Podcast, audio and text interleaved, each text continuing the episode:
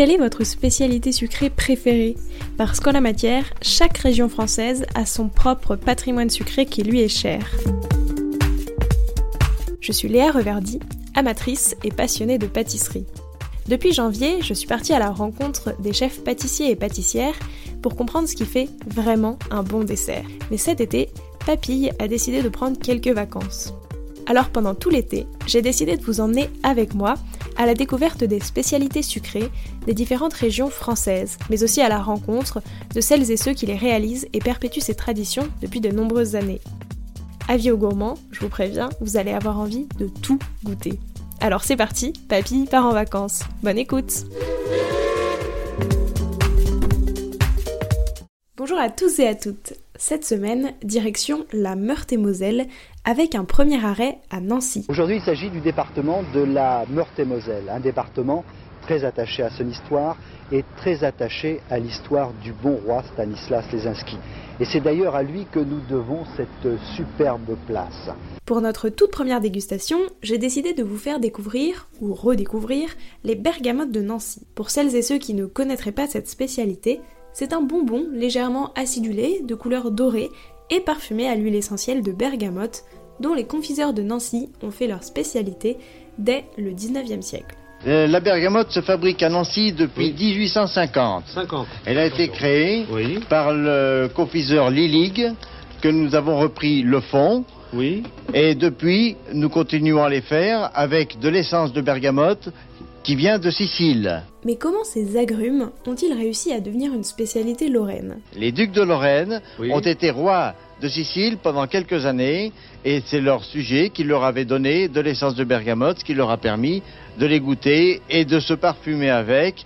Et c'est sous Stanislas que le canaméliste de de Stanislas a eu l'idée de faire des sucres d'orge et de les parfumer à la bergamote. Mais est-ce que bergamote prend un ou deux thés Selon la confiserie Lefebvre-Lemoine, qui a été fondée en 1840, c'est bien avec deux thés. En effet, Louis Lefebvre a déposé, le 28 juillet 1898 à 17h15 très précisément, la marque de fabrique Bergamote de Nancy auprès du greffe du tribunal de commerce de Nancy. Pour la petite anecdote, vous avez certainement déjà vu les boîtes de la maison Lefebvre-Lemoine. Si si, rappelez-vous de la boîte au trésor dans Amélie Poulain. Parce que oui, Jean-Pierre Jeunet, le réalisateur du fabuleux destin d'Amélie Poulain, a passé une partie de son enfance à Nancy. Lui-même avait utilisé une boîte de bergamote pour y cacher ses trésors enfantins. Alors pendant l'écriture du scénario du fabuleux destin d'Amélie Poulain, il s'est rappelé de ce trésor et a fait de cette boîte métallique une actrice du film. C'est la boîte au trésor d'enfance de Dominique Bretaudeau qu'Amélie découvre le 30 août 1997,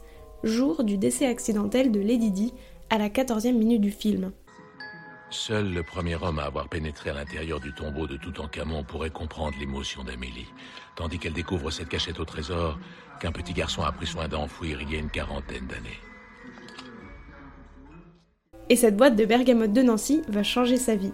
Alors à vous de vous procurer la vôtre pour y cacher vos plus grands trésors. Sur cette belle histoire, je vous propose d'aller déguster une deuxième spécialité nancéienne, les macarons de Nancy. Et pour cela, direction la maison des sœurs macarons. Saint Nicolas, mon bon patron, apportez-moi des macarons. La prière pour Saint Nicolas est certainement mieux connue que la friandise qu'elle évoque.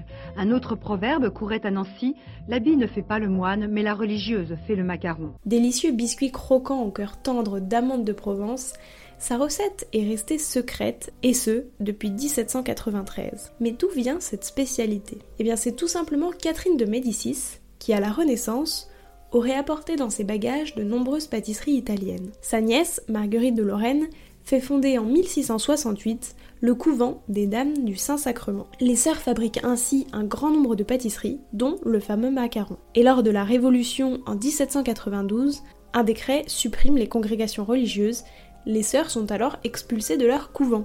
Et deux sœurs, Marguerite Galliot et Marie Morlot, se réfugient alors chez le médecin de la communauté, quelques rues plus loin, au numéro 10 de la rue de la Hache. Pour le remercier, elle lui confectionne les fameux macarons et puis les commercialise. La réputation de ce biscuit grandit et les sœurs deviennent rapidement très connues et on les surnomme alors les sœurs macarons. En 1951 ou 1952, la ville de Nancy leur rend d'ailleurs hommage en rebaptisant une partie de la rue de la Hache la rue des sœurs macarons. Pour en savoir plus, j'ai discuté avec Nicolas Genot, qui est aujourd'hui dépositaire de la recette secrète des sœurs macarons.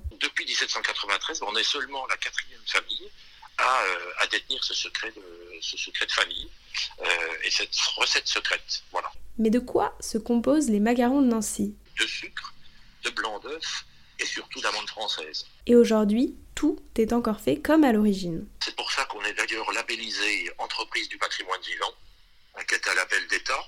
Depuis, euh, on a été la première euh, entreprise alimentaire euh, lorraine à être, à être référencée.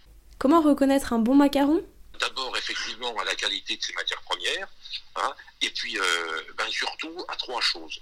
C'est déjà la forme, une forme craquelée. la deuxième chose, c'est le goût. Ça, c'est vraiment un goût inimitable d'amandes euh, légèrement meringuées, euh, d'amandes un peu euh, torréfiées, et après, un macaron qui doit être craquant à l'extérieur et moelleux à l'intérieur. Et bien sûr, la dégustation est tout aussi importante. C'est-à-dire, il faut réunir toutes les conditions pour que la dégustation soit la meilleure. Donc, comme je vous le disais, la dégustation, elle doit se faire avec un macaron qui est craquant à l'extérieur, moelleux à l'intérieur, mais il faut faire attention parce qu'aujourd'hui on a beaucoup de, variations de température et euh, le macaron évolue. Naturellement, comme c'est des produits vivants et qu'il n'y a pas de stabilisant, pas de conservateur, forcément, vous avez une texture qui peut varier, notamment en hiver ou par temps sec. Et eh ben, le macaron euh, est sec. Et pour cela Pour lui faire reprendre son moelleux naturel, soit le mettre au-dessus d'une tasse de café ou de thé, ou effectivement de manière exceptionnelle, on peut aussi, ça marche très très bien, contrairement au, euh, au pain, on peut le mettre 10 à 15 secondes au micro-ondes. En quelque sorte Je dirais, c'est lui qui décide quand est-ce qu'il doit être mangé. Au moment où vous l'achetez, il peut être dur, et vous rentrez chez vous, il peut être, il peut être moelleux, ou, quand vous l'achetez, il est moelleux, et puis il peut durcir si brutalement euh, le temps s'assèche, si vous voulez. Le conseil de Nicolas pour bien les conserver? C'est aux gens de le conserver dans le bas du réfrigérateur, systématiquement ne surtout pas le mettre dans un placard ou dans un buffet où là, bah, il va continuer à se dessécher, si vous voulez. Pour le déguster, vous pouvez... On peut le déguster en encas.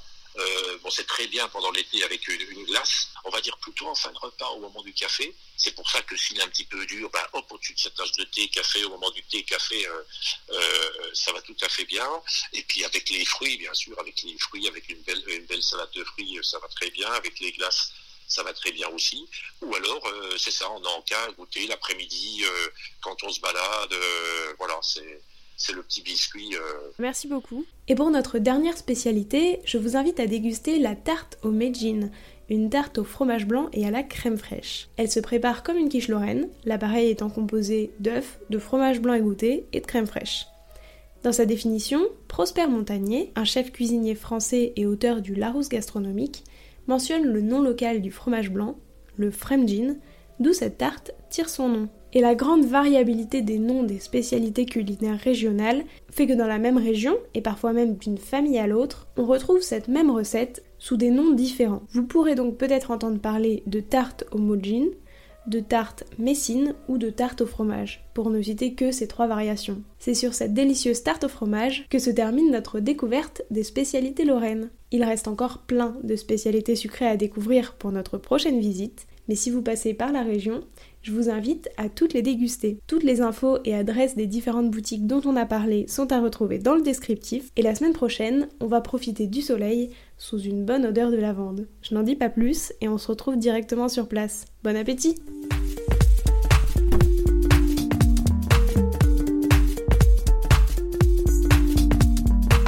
Alors, quelle spécialité allez-vous goûter? Merci d'avoir écouté cet épisode jusqu'au bout. S'il vous a plu, n'hésitez pas à le partager aux gourmands qui vous entourent.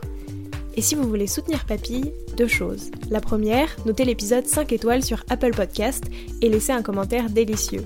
La deuxième, vous rendre sur papille, p a p i 2 l e s podcast.com, sans oublier le S de papille, et s'abonner à la newsletter pour être prévenu de la sortie des prochains épisodes et des articles que j'écris régulièrement. À bientôt!